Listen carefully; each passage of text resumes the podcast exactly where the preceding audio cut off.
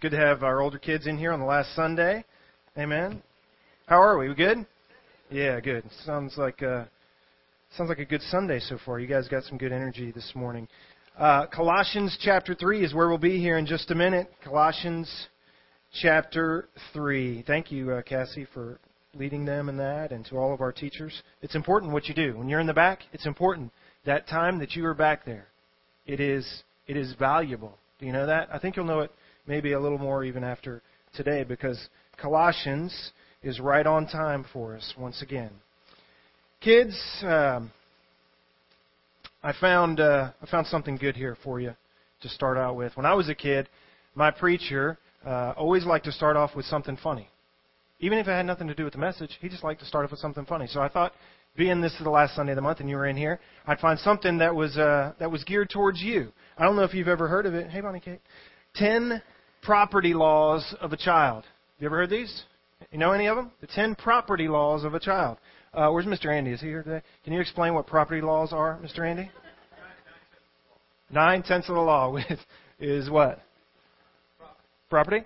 Ownership. Possession is nine tenths of the law. Is that right? That's what I've always heard. Okay. All right. Details. Details. Whatever. Property laws refers to the fact that how do you know if something's yours, kids? How do you know if it's if it's yours? A toy, a ball, a video game, a shirt, shoe. How do you know? Especially if there's more than one kid in your family. How do you know? How do you know that that thing is yours? When you're at school and you're and you're and you're learning and you're playing or you're you're being taught. How do you know what's yours and what is someone else's? Here are the ten property laws of a child. If I like it, guess what? It's mine. Is that right? Kids, feel free to amen at any of these. Amen. Amen. If it's in my hand, right, Corbin? It is mine. Law number two. If I can take it from your hand, it's mine. All right. Number four. If I had it a little while ago, it's mine. I've heard that one before. Number five. If it's mine, it must never, ever appear to be yours in any way. Fifth property law. Number six. If I'm doing or building something, all the pieces are mine. Number seven. If it looks just like mine, then it's mine too.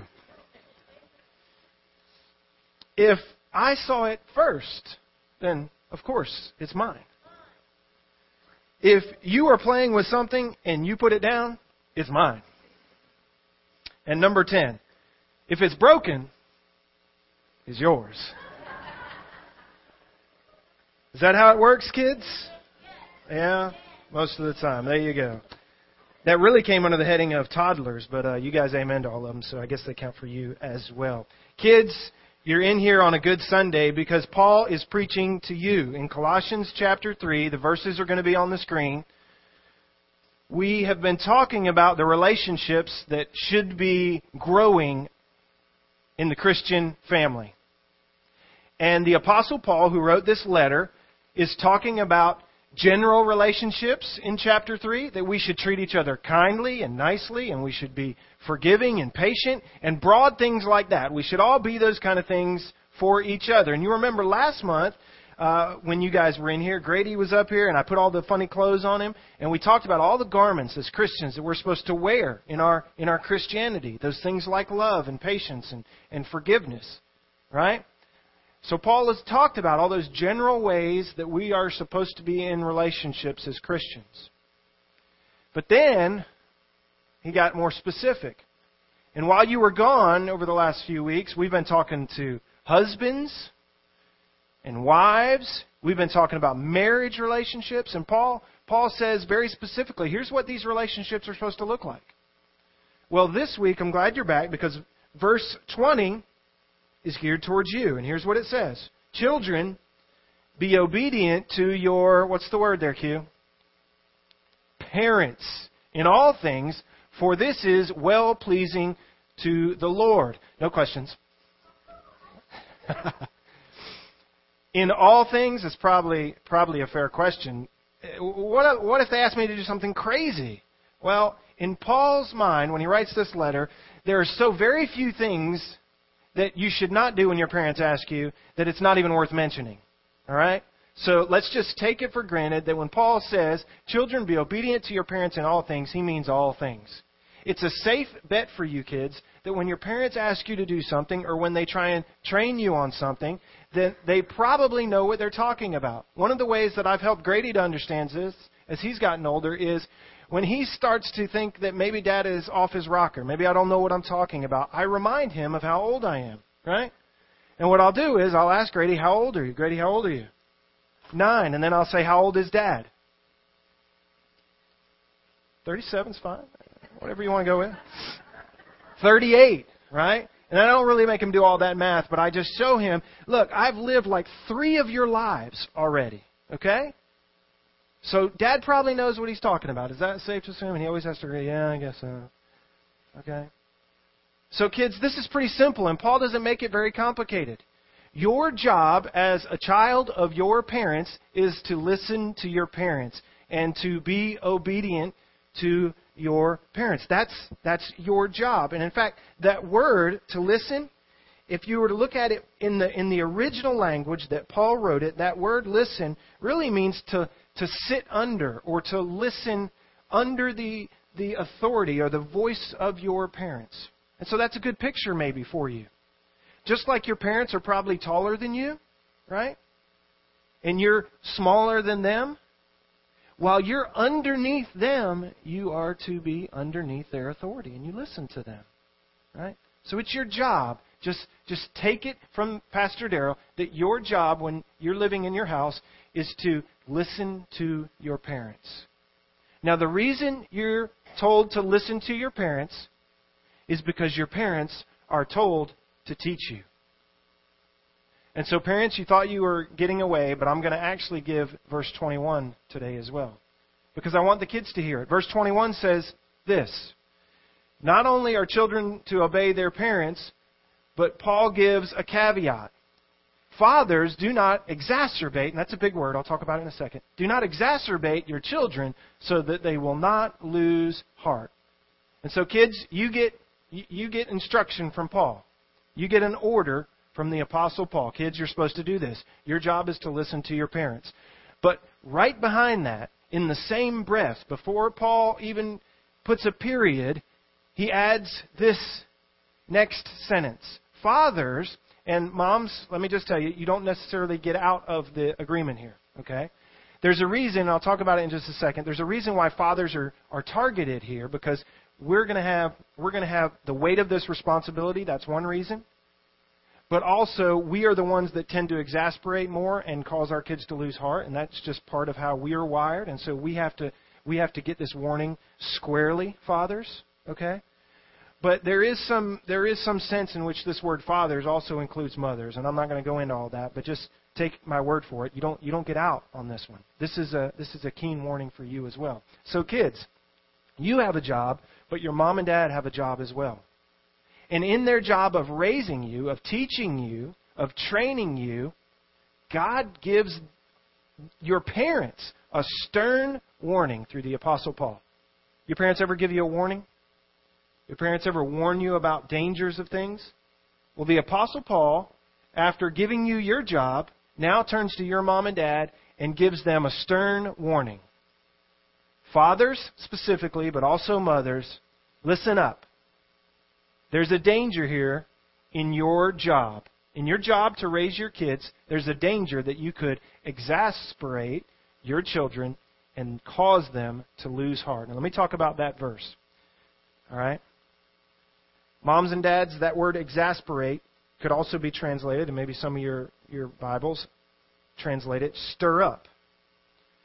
In the Greek, it's athumos, which literally means to have no, no passion. No ambition. If you exasperate your kids, maybe you can think about some of you uh, medical-minded people. What is uh, what is uh, aspirate refer to? An aspiration. It's a breath. It's a breath. To exasperate means that you cause your children to essentially run out of breath. You cause them to lose their ambition, to lose their passions. To exasperate is the idea of having no more wind. you take the wind out of your child's sails. You cause them to essentially lose heart. They lack motivation. There is a sense in which Paul warns us here that in the raising of our kids, if we're not careful, we can we can take the wind right out of their sails. With the way we treat our children, moms, dads, we can cause our kids to just want to give up. How does this happen? Generally speaking, it happens when we put such expectations and wrong expectations, either lofty or just misplaced expectations on our kids, that our kids feel they can never reach the goals you've set for them as your children. They they try and they try and they try. And finally, they just exhale and realize, there's no way I'm going to be able to please Mom. There's no way I'm going to be able to please Dad. Now, parents, let me go a little deeper here for you. Anybody ever know, maybe yourself, or you know someone well enough to know that they were raised at, under under authority, under parents who did this very thing to them, and now they're adults, and they still struggle because of it? Anybody? I sure do. And I've got I've got a good bit of it myself. So that's the danger for us, parents. And it's a great danger. Um, one pastor said, and I thought this was interesting, one pastor said that when we raise kids, we really should raise them like you raise a puppy. That seems a little, that seems a little lowly. Uh, I would add to that, that that no man, specifically as fathers, no man should have children until he's had a dog. Amen, Kimberly? Uh, I feel so bad for my first child, Reese Cup, our one hundred pound golden retriever. And Kimberly reminds me of this very often. I was not a very good daddy to our first dog. Um, but as I think back, I'm sure glad I had that dog before I had kids. Grady, you're sure you're sure lucky I had Reese before we had you. How many of you know what I'm talking about? Dads especially. How do you how do you how as I look back now, we don't have any animals right now, but I'd like to get another dog, and we talk about when we're going to get another puppy. Uh, I'd love to have another I'd love to have another chance at having a dog, right? My wife is not so sure, but I'd love to have another chance. Poor Reese Cup is long gone now, and uh, we adopted her out, and now she's passed on. I don't have that chance again. And I regret a whole lot of how I raised our puppy. Luckily, I learned some of those lessons with her before our kids came along. But I'd love to have another chance with a puppy, because how, how do you raise a puppy? Here are a couple things I've learned. One of the ways you raise a puppy the right way is you just take it with you wherever you go. Next time I get a dog, I got to make sure I have a truck, because it's going to be one of those dogs that just rides along with me wherever I go. And and I'll just take it to work. I'll take it to the grocery store. I'll just do whatever I can do, and it'll stay in the truck. I won't, I won't take it in. But... But that's one of the ways you raise a dog in the right way. You take it with you. Is that is that helpful in raising children as well? Yeah. You take your kids with you. You don't just, that's a whole other sermon for another day, but you don't just leave them at home. You don't want to leave them in the car. So it doesn't match up perfectly, but you get my point, right? If you're raising a dog, sometimes you need to discipline your dog, right? You take it with you all the time, and sometimes your dog gets out of line, and you, and you need to correct your, your puppy, right?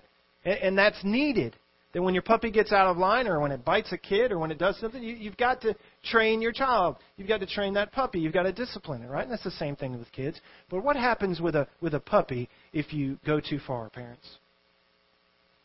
Can you exacerbate your your doggy? Yes, you can.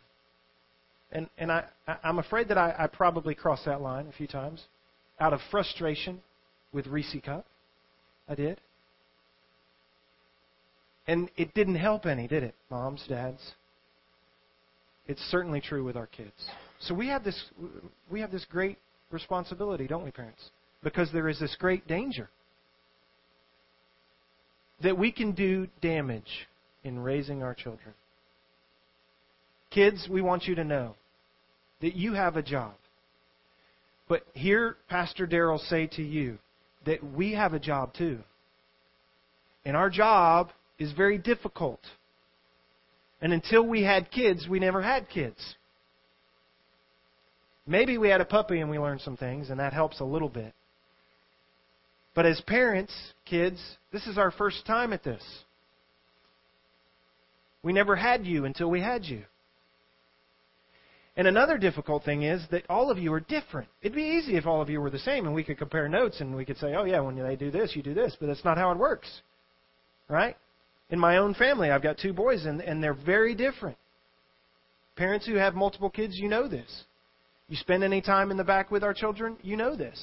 And sometimes, early on in your parenting, by the way, you start to look at other parents and you're like, why would they let their kids do that? I cannot believe that they do not blah, blah, blah, blah, blah. Listen, I've said this before.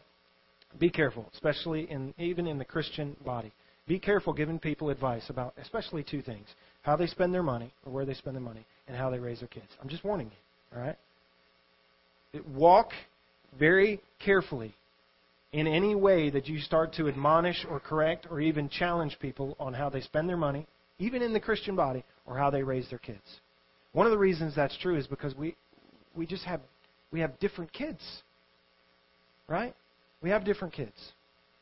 And so kids, hear me say very well, it's hard being a parent. It's hard being a parent. And so here's what I want to do, kids.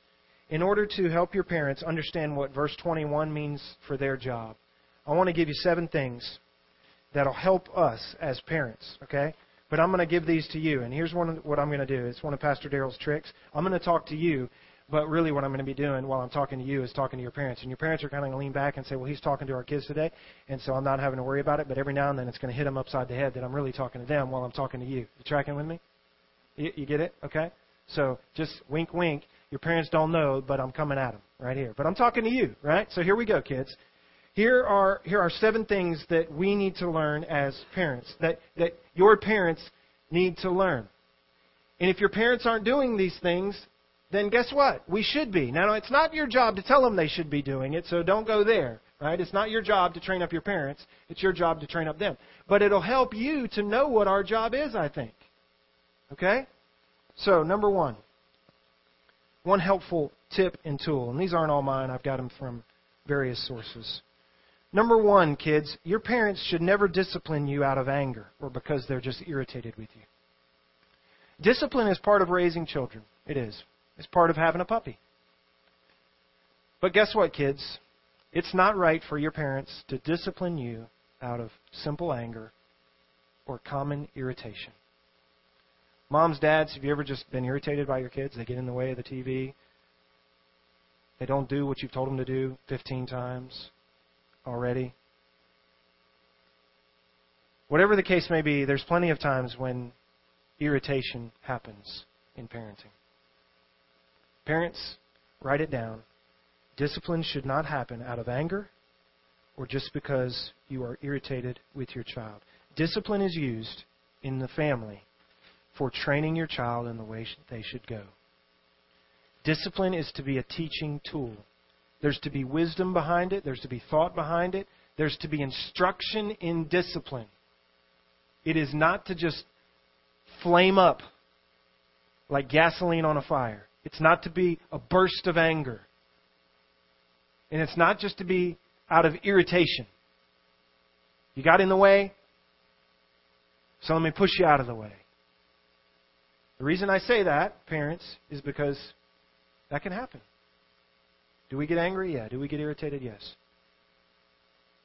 Discipline is not to come out of anger or irritation. It's to come as a part of training towards righteousness, towards truth, towards health, towards safety.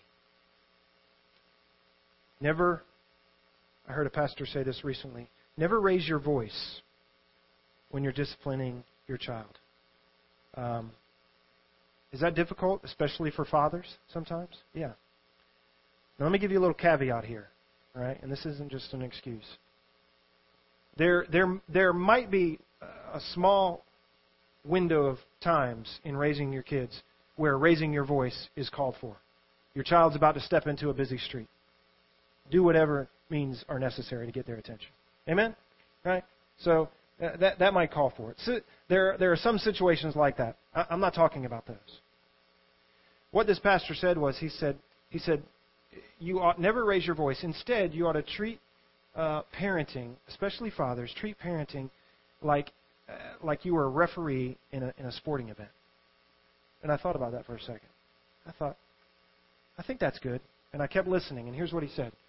He said, when a referee steps into a game and makes himself known, they throw a yellow flag to get the attention of the players. They blow a whistle, they throw a flag, and they stop the game. They now, they don't yell. They don't chastise the players. They don't embarrass the players. They don't come down harshly. They don't scorn the players. They simply stop the game, get the players' attention, explain the penalty, explain the infraction, and then issue the correct penalty for that infraction. Now, that, that, that might be a good example for how we ought to parent and even discipline. It's, it's not called for that we have to elevate and scare our children. But we step in, we get the attention, we throw a flag, we blow a whistle, we do what's called for, and then we explain the rule that gets broken. And if there's a penalty for that infraction, then their penalty comes. But it's not out of anger. Have you ever seen a referee throw a flag at a guy like trying to hurt him, trying to hit him? I mean, every now and then it happens. I remember one time, kids, when I was playing football, the referee threw a flag and it went straight into my face mask, hit me right in the face. Penalty wasn't even on me, and I got hit with it, literally. So that's not our job, parents. Maybe we ought to consider it more like a referee. So discipline out of anger or irritation is not called for. Kids, your parents, along the same lines, here's number two. Your parents aren't called in their job to parent you. They aren't, they aren't called to scorn you. What do I mean by that? Maybe you would understand it better this way. Their, their job isn't to call you names. And if that happens, I'm sorry. It shouldn't happen. Kids, your moms and your dads shouldn't scorn you or label you with derogatory names. Hey, stupid.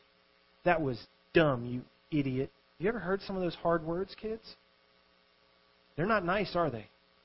When you hear other kids using some of them at school, you, you feel deep down inside of yourself something's not right about that. You know what's worse is when a mom or a dad uses words like that. You dummy. Moms and dads, that has to be gone.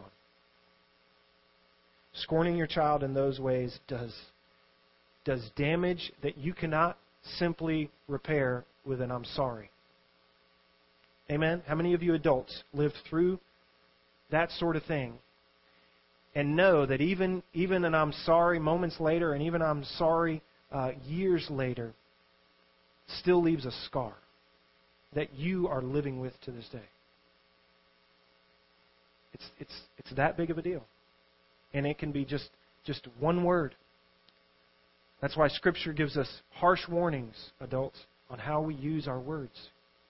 Calls our words, our, our tongue, a dagger and a serpent, a venomous animal. It's poisonous. You can do that in just one word. So don't don't label your kids. Don't don't don't put a don't put an edict on them that they would then begin to believe is somehow true. Don't, out of anger or frustration or irritation, call truth into the life of your child that's not true. That's not what God would say about them. It does damage. It does damage. Um, number three, kids, your parents, your parents should never, um, should never live in such a way that it seems that they're asking you to do things that they don't do themselves. Now, let me say, kids, there are some things that are for adults, and there are some things that aren't. And I won't go into what all those things are. Your parents can explain those things to you. Sometimes moms and dads have to remind you that you're kids. Every now and then, Kimberly and I have to remind our boys that this is an adult conversation. It's not a, it's not a kid's conversation, and we, we don't at this point need your advice in this situation. Let the adults figure this out, right? So there are some things that are that are adult-level things and they're kid-level things. That's not what I'm talking about. What I'm talking about is that sometimes moms and dads ask kids to do things that they're just simply not willing to live up to themselves. Parents, you've probably got a list running through your mind right now of some of the things where you fall short in those areas where you've asked your kids to measure up, but you're not willing to measure up. And I'll just let the Holy Spirit take that where He wants to in your hearts And and moms and dads, maybe you need to flesh that out. Maybe you need to talk about it. Maybe you need to let the Holy Spirit follow you out of here today and figure those areas out. There, there shouldn't be a sense of hypocrisy in our homes between parents and children. Our kids shouldn't look at us and be confused. And if there are areas where it's different, and there are right areas where it's different, parents, we've got to find a way to, to explain those things. This is why it's different for mom and dad. Now, parents, sometimes you might find yourself trying to explain those things and realize that it makes complete no sense at all. And you got to toss that silly rule out the window. Amen? All right. Number four. Don't create standards that are unattainable or just out of reach. Kids, your parents should give you standards, rules, and goals and have expectations that you can actually achieve. Do you know that? If mom and dad has given you uh, given you expectations or rules that are just so far out of your reach that you feel like you fail every time you try, then that's not good. I'm sorry. We shouldn't do that.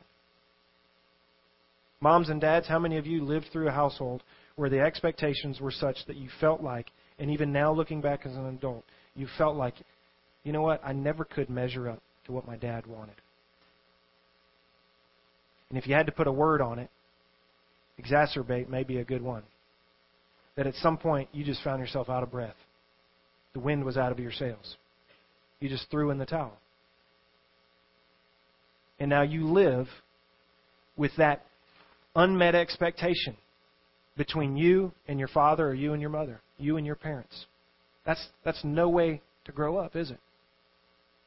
So kids, parents ought to give us attainable goals. They ought to have expectations of us that are realistic for us. Realistic for us when we're three, realistic when we get to be eight, realistic when we turn thirteen. And those things change, don't they, kids? Yeah? As you get older, there's more stuff that you're expected to do, right? When you can reach the dishes, you might have to start doing dishes. But until then, maybe you can fold towels on the floor. Parents, be be so careful that we not give our kids expectations stated or inferred, stated or implied, that our kids never really can measure up to. Dads, we specifically, especially with sons, something about American males puts expectations on our sons that we find honor in giving them expectations that they can never reach to. As if we think that if we ever give them an expectation they can meet, they'll just stop and then they'll quit and they'll be lazy for the rest of their life. And so we forever keep our satisfaction with our children just out of reach. And therefore our kids feel like they never quite measured up to mom and dad's expectations. That can't be the way we parent. Don't create standards that are unattainable, just out of reach. Be careful not to say, hey, good job, but you know what? You could have done this. You ever found yourself saying those sort of things, moms, dads? Hey, you did a great job here, but you know what? You could have done much better. Anybody ever have a mom or a dad like that? That that's how you that's how you lived? All right. Number, where are we at? Five. Just a couple more. Hold on. Kids, your moms and dads, they need to find a way to show you that they love you because you are their child, not because of the things that you do. They love you because you're their boy or you're their girl, not because you're a good boy or you're a good girl. Parents, let me say it to you this way. Don't teach your kids to perform for their acceptance. Find a way to teach them that they are accepted no matter what their performance is. Tracking with me, moms, dads?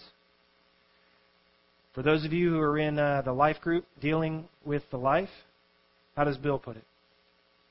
Your acceptance is not based on your performance. Your acceptance is based on what? Your birth. Birth determines your identity. Performance does not determine your identity. If you're born a bird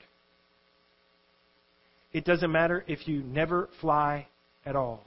You're a bird, right? But if you're born a pig, and you... That doesn't work because a pig doesn't have anything to flap. Huh? Give me something here, bro. If you're born a pig and you go up to the top of the, the hen house and you try and jump off and fly, you're never going to become a bird, are you? You're still a pig. What determines who you are is not the things you do. It's how you were born. The love you have for your kids, mom and dad, has to be strictly because they're your son. They're your daughter. If it becomes about how well they do in school, be very careful. If if your acceptance or your love for your child starts to starts to be based on how they perform in their sports, be very careful. Anybody grow up in a home, adults, where as you look back, the measure of the love your parents had for you seemed to be, whether they intended it to be or not, that's not the, that's not the important thing, is it? How many of you look back and as you think about your, your parents, it seemed to be that you had greater acceptance when you did well at the ball game, or when you did well at your recital, or when you brought home a report card that met their expectations? How many of you felt more loved then than ever before? There ought to be some attaboys, right? There ought to be some good job. Um, but it can't strictly or primarily be about how our kids perform. Moms, dads, it doesn't matter if your kid's a good-looking kid, if he's a smart kid, if he's an athletic kid, if he's a popular kid. Those can't be the reasons they feel loved at home. They need to know that your love is based on their birth into your family. That no matter what, if they're homely little kids, you love them anyway. If they get the nickname of Grace in their athletic performances. Just kidding. Kimberly's nickname was Grace, but it's because her toe touch in cheerleading was perfect and so graceful. And I just pointed out the other day that typically kids get named Grace, not because they're graceful. But anyway, don't do that. Husbands, it's not a good thing to do. Where was I? Your identity, your acceptance needs to be based on your birth, not your performance. Adults, haven't we been teaching that for a long time here around Cornerstone? That God doesn't love you because of how well you perform. He loves you because you are His son or you are a daughter of the King. What did we sing earlier? Your love never fails. It never gives up. It never runs out on me. That's the love of the Father. What should the love of a parent be to their child? It should never fail. It should never give up. It never runs out, even if the performance don't meet the expectations. Um, I, I feel a, a heavy weight of this because I played sports into college, and, and I, you know I, I liked sports, et cetera. And and and I, I worry about this with my kids, and so I I have to take extra measures, right? Sometimes, and moms and dads, maybe you need to think this through. And whatever the area of your life may be that your kids feel like the expectations might be higher, maybe you need to find find the right times to make sure they know, hey, I want you to do well, I want you to try hard, but you know what's more important than doing well in your ball game and trying hard? And scoring a touchdown or hitting a home run? It's it's just that you try hard. It's that you're you're a good teammate. It's that you respect your coach. Uh, Grady had his last flag football game yesterday. And um, Grady, towards the end of the game, called you over to the sideline, which was kind of weird, right? It's kind of weird. You remember what I said to you? I said it twice before you went back in the game. What did I say? Do you have a hint of what it is? Come on, it's important because it, it, it, it, other than that, um, I look like a bad parent. No, I said to be a good, be a good sport. Be a good sport. He threw a touchdown, threw a couple touchdowns, scored a touchdown, got a flag for a safety, and, I, and it just hit me. You know what? He needs to know before this game's over. Those things are great. Attaboy.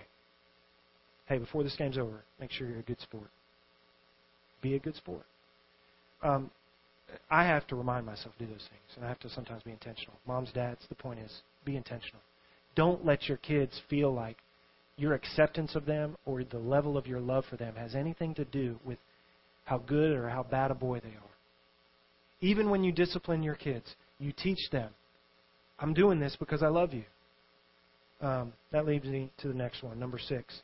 Kids, your parents should never withhold fellowship with you after they discipline you. What does that mean? If you ever feel like after you've been disciplined by your parents, now they give you the silent treatment and they ignore you, or they act like they don't want to they don't want to be around you, I'm sorry. We shouldn't do that. Moms and dads, we shouldn't do that. Kimberly is great about reminding me that the punishment needs to be the punishment, and, and it doesn't need to be five other things after that. The penalty for that infraction needs to be the penalty for that infraction, and don't and don't hold it against our children in five other ways. Dads especially, when you discipline your kids, don't ignore them for the next twenty minutes. Don't give them the silent treatment on top of whatever the penalty was. You know why? Because what they hear, what they see is, Dad wasn't unhappy with my conduct. He is unhappy with me. Correct the conduct, but maintain the relationship. Don't don't let your child walk away feeling like they not they don't just hate the thing I did, they hate me. And that can happen, can't it?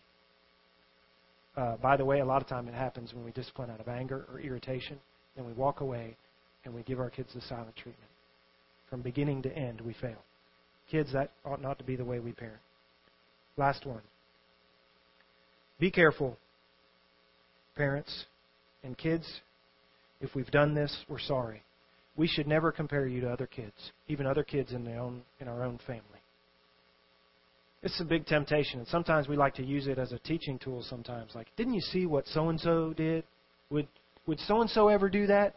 Little Johnny, little Sally. You never see such and such doing that, do you? Um, there's a great danger in doing that, parents. And even if you think there's some advantage to pointing out what another kid is doing well, there's a great danger in doing that as well. Think about what that might communicate to your child.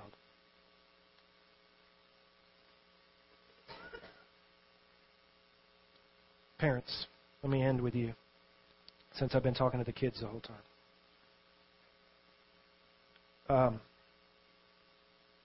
you got to become experts in your field.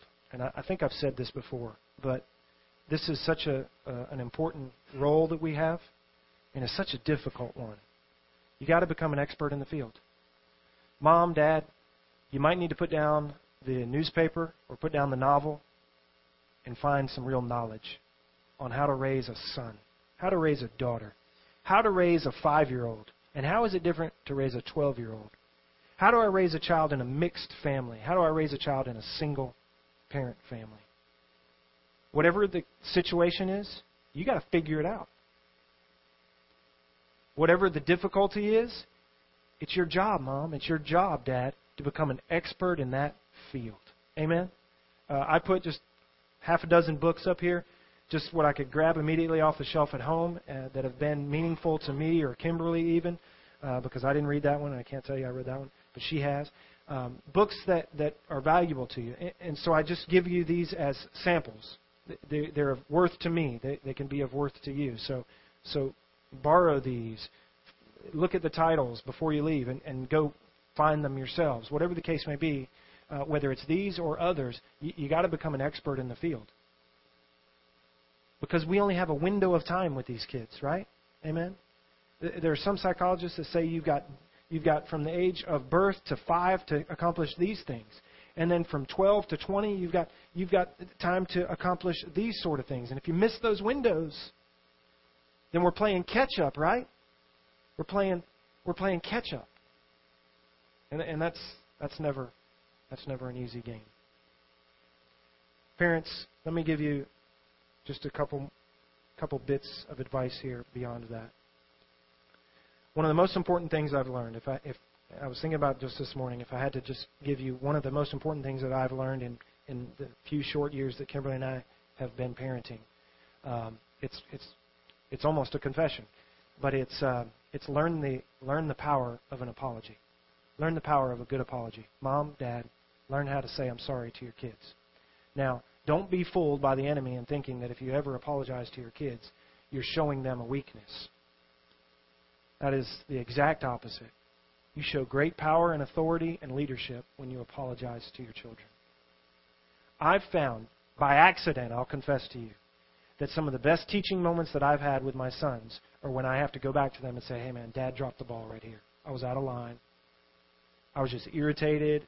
I responded out of anger. I was short-tempered. Whatever the case may be, Dad shouldn't have done this.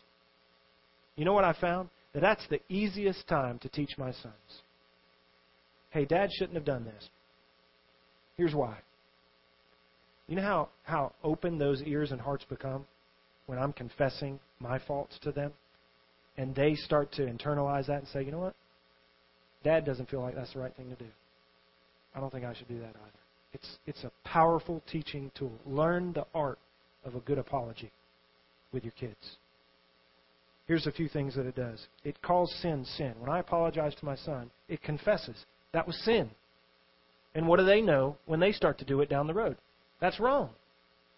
And so a good apology calls sin, sin. A good apology shows them honor. It shows them honor. They are under our authority, but they have great value and equal rights at the throne of God. They deserve apologies sometime. They need to be treated with dignity and respect and honor and grace. And they need to sense that. A good apology brings honor to your children. A good apology earns respect. Or it earns respect. I have a suspicion in my sons that part of the reason, to whatever degree they respect me at their age, part of the reason is is solely based on, on the fact that I've been willing a time or two to say I'm sorry. And that opens up the door for, for other teachings, for other instruction. A good apology admits what your child instinctively already knows, Mom and Dad, namely that you're not perfect. They already know it. I mean, they're sensing it, even at a young age. Mom and Dad aren't perfect. You know what it does? It validates that, that sense that they already have. It takes pressure off of your child to be perfect. When you confess to your kids that you're not perfect, guess what? It lowers that un, unrealistic expectation that you might put on them, that they're to be perfect. It teaches them to value their relationship over the rules. When you go back and you say you're sorry, that apology is because of the relationship you have with them.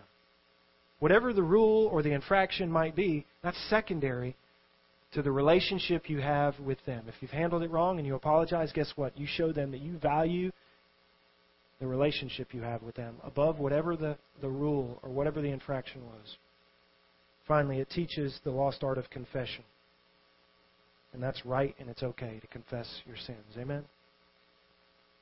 Confess your sins one to another. That's what we're told to do in the body of Christ. Can we start at home? Would that be helpful? To confess our sins to our kids. I think it is. I think it is. Kids, your parents aren't perfect, so what can you do? You can pray for them. You've got to take your job seriously, kids. The Bible says you're to obey your parents. That's your job. We've got a difficult job, too. I think you understand a little better why I say that. We've got to, we've really got to be careful with you. We've really got to be careful. You know what? You can pray for your parents. You can pray for your parents. And for maybe you big kids, I'll close with this. Your parenting may not be what it ought to be, in no small part due to the fact that the parenting you received was nowhere near what it ought to be. And you're sitting there as a big kid, and you're thinking not about primarily how these things impact the way you raise your kids, but all you keep thinking about is your daddy or your mommy. And how they drop the ball in one of these areas, or maybe in many of these areas. Um, in much the same way that I, as pastor, in the position that I hold here at this church, have been issuing apologies to these kids. Have you heard me say I'm sorry to them? For you? For us? In much the same way, let me tell you, I'm, I'm, I'm sorry, grown kids, for whatever daddy you had that put unrealistic expectations on you and has left you a mess now. I'm sorry for what your, your mama did when you were a kid, and they messed up in some of these ways. And your Heavenly Father is sorry. Thanks be to God that our Heavenly Father, His love never fails, it never gives up, and it never runs out on us. Amen? And He is forever and ever the ultimate model for fathers and mothers everywhere. Pray with me. Father God, thank you for, for loving us with a love that is perfect, with a love that is agape, with a love that is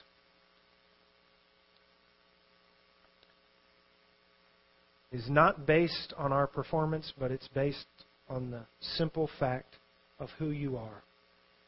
The Bible tells us, Father, that you are love. That you are love. I pray that as Christ lives in us, Father, we become love too. I pray that as we seek that that fatherly love here on earth, that we would find it in you if we find it lacking here.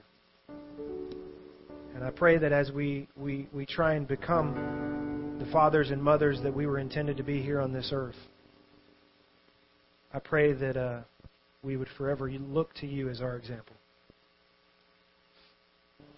Lord, none of us are perfect. We weren't perfect kids. We're not perfect parents.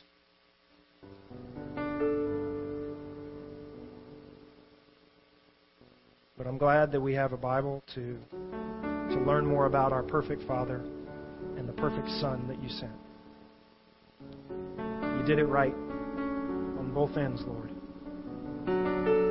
So we thank you. Lord, give us grace where we need grace. Heal hearts where hearts need to be healed. Lord, I pray that, that the children under the sound of this teaching this morning, that some of these things will be sealed to their heart by the Holy Spirit, even if they are not in Christ as yet, that your Holy Spirit would divinely remind them of these things on difficult days and for the remaining of their days on this earth. In Jesus' name.